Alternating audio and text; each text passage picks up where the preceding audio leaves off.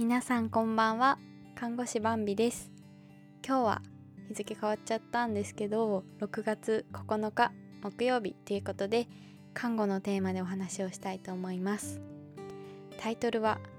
看護師さんはインシデントからどうやって立ち直る？というお話です。皆さんインシデントっていう言葉って一般的ですかね？と医療業界ではよく使われてるんですけどネットで意味を調べるとちょっとした異変という程度で済んだがもしかすると大事に発展したかもしれないかった ごめんなさい発展していたかもしれなかった出来事あわや大惨事となっていた可能性もあった事態一歩間違えていたら本格的にやばかった状況という意味合いで用いられる表現っていうことですね。あの事故ってなるとアクシデントで例えば患者さんの命に関わることが起きてしまったようなミスとかだったらあのアクシデントになるんですけど影響なかったかもしれないし、まあ、ちょっとぐらいはあったのかもしれないけど、まあ、のそこまで大事に至らなかったことはインシデントとして扱っています。でインシデントが起きてしまったらみんなで振り返りをしてカンファレンスといって話し合いをしてでレポートを書きます。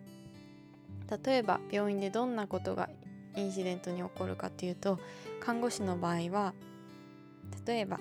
点滴や内服をする時に別の患者さんにお薬を投与してしまったとか患者さんもお薬も間違ってないんですけど予定の時間と違う時間に行ってしまったとか逆にあの点滴で早く落とし終わってしまったとかね。あとはそういう私たちが何かすることだけじゃなくて患者さん自身に起きたこともインシデントになります。例えば患者さんが転倒した転んでしまった。とは体の中に入ってる管を自分で抜いてしまったとかそういうのもね、まあ、なぜ患者さんがしたことなのに看護看護師のインシデントになるかっていうと、まあ、そういう事態も想定しつつ私たちは必要に応じて行動制限っていうのをさせてもらったりとか、まあ、予防策を行っていかなきゃいけないのでそれもこう自分たちの責任と捉えるんですね。でインシデントレポートとかは個人を責めるためではなくみんなで振り返りそのその人だけじゃなくて、まあ、病棟をみんなでこう変えていけるところがあるんじゃないかとかっていうの再発予防を行うためのものになってます。とはいえ責任者となるね当事者は大変なことをしてしまったっていうふうにね本当に辛くなるんです。で最近あのツイッターだインスタかインスタで看護師さんが「皆さん看護師さんはインシデントからどうやって立ち直りますか?」っていうアンケートしてていや確かにねほんとインシデントってなかなか立ち直れないんですよね。結果的に命に別状はないことがほとんどなんですけどとはいえああの患者さんに何かあったら？とかね思うとすごく落ち込むんです。でその立ち直り方私の立ち直り方をね紹介したいなと思ってこのテーマにしてみました。で1年目の頃と今では全然違くて1年目はやはりこう危機意識がね全然なかったんですよ。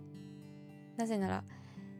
まさかそんなことが起こるなんてっていうことだらけなので。こういうことが起こるかもっていう想定をねできてないんです。だからやっぱり1年目のが大きなミスをしやすかったなというふうに思います、まあ、例えば大きなミスってどんな感じかというと違う患者さんにお薬を飲ませてしまったとか、まあ、転倒転んでしまうのも大きなミスかなと思うんですけどでも転倒はねどう何年目になってもこう防いでいくのは難しいものですね。まあ、でもある程度こう知識がついてきてあこういう患者さんはこういうふうに動いて転倒リスクがあるなっていうどんどんどんどんこう危機意識がね増えていくので、まあ、もちろん防ぐ率は高くなっていくんですけど、まあ、ただ全くゼロっていうのはねどんだけベテランでも難しいのが転倒転落ですね。でまあそういうふうに経験年数が増えるごとに大きなミスはしにくくなるのが一般的だなと思います。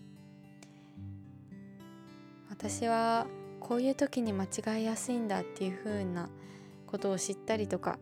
するので、まあ、そういう時にしっかり確認するようにしたり自分が陥りやすいミスへの対策もできますね。私だったら焦ってしまうと思考がまとまらなくなって軽くこう頭の中パニックになっちゃうんですね。だからあれえっと次は何をしたらいいんだっけ？とかなるんですよ。焦ってる時急いでる時は。だからその対策として焦らない状況を作るようにしたいなっていうふうに最近は思ってます。例えば患者さんと約束をする時とか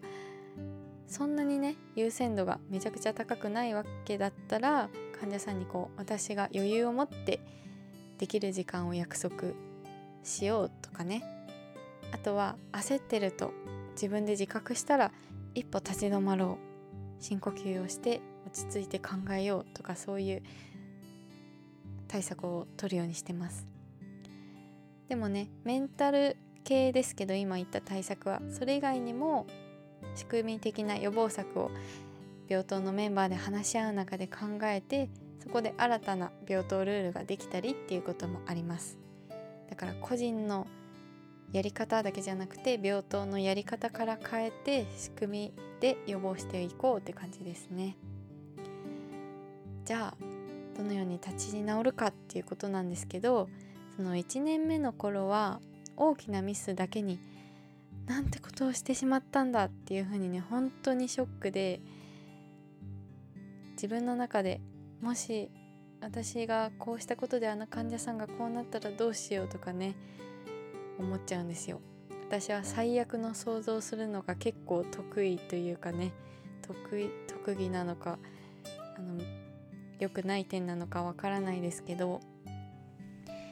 自分の中でモヤモヤモヤモヤして不安になってで患者さんだけじゃなくて先輩から何て思われるかっていう風にねうじうじ考えちゃうことも多いです。で家に帰ってもねあえてあの時は本当にどうすればよかったのって考えるようにしちゃってたんですよね。ずっと考えてなきゃみたいな。とはいえそういう風に不安に思ってでモヤモヤし続けることで自分の心を傷つけてそれが次の仕事への悪影響になったら良くないですよね。じゃあ最近はどうしているかっていうとね病院を出たらもう忘れるようにしています。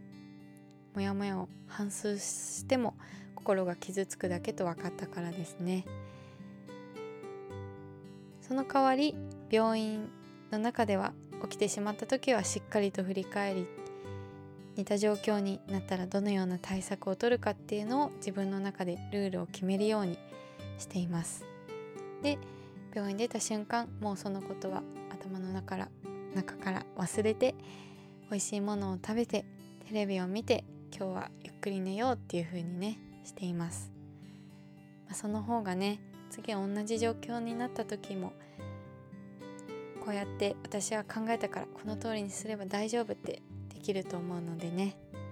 もし新人さん2年目とかの看護師さんがこのラジオを聴いていただいていたらちょっとね参考にしていただけたら嬉しいなと思います。あとねこのインシデントについて考える中でその1年目は本当にショック辛い不安っていう思いが強かったのに比べて6年目になった今は悔しいっていう気持ちが強いことに気づいておおってなりましたね。まあ、その理由を考えるとその、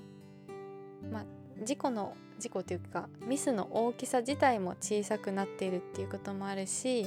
それなりに予防策をした上でのミスなのであそこで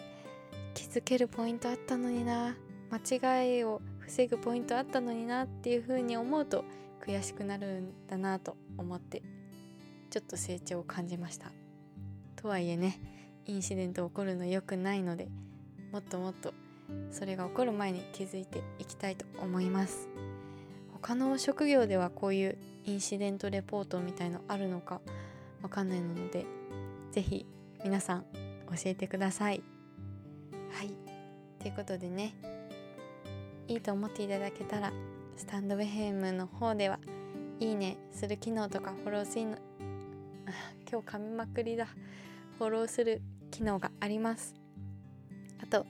ポッドキャスト Spotify で聞いてくださってる方もフォローする機能があったりあとは他の方にねシェアしていただけるととっても嬉しいので是非今後ともよろしくお願いします。それでは最後まで聞いてくれてありがとうございました。明日はちょっとね予定があって撮れないかもしれないです。またお父さんのに送るラジオでお会いしましょう。おやすみなさい。噛みまくりだった今日。